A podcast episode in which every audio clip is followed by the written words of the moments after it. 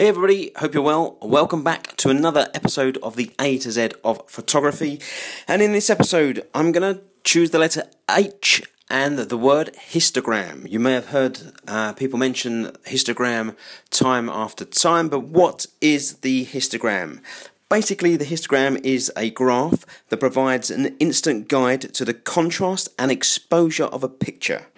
It maps the distribution of tones from the darkest on the left hand side to the brightest on the right hand side. Now, the scale runs from 0, which is solid black, to 255 being pure white.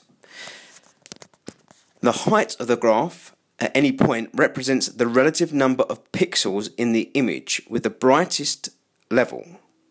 So the higher the the pitch, the, the brighter the level. Now, the overall shape of the histogram gives you an at a glance indication of the tonal range of the image and the presence of any clipping.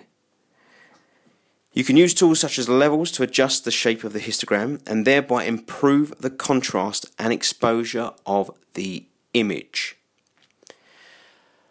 In brief, what you don't want to see is a or is the histogram being too far to the left or to the right? If you can get it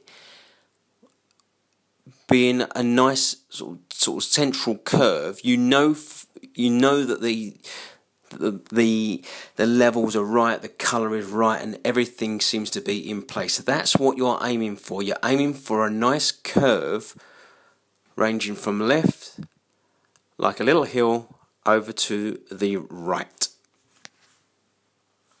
Guys, that's it for the A to Z of photography on this episode. I hope that you found it useful. And remember, whatever you're doing, be creative, be inspired, but most importantly, be you.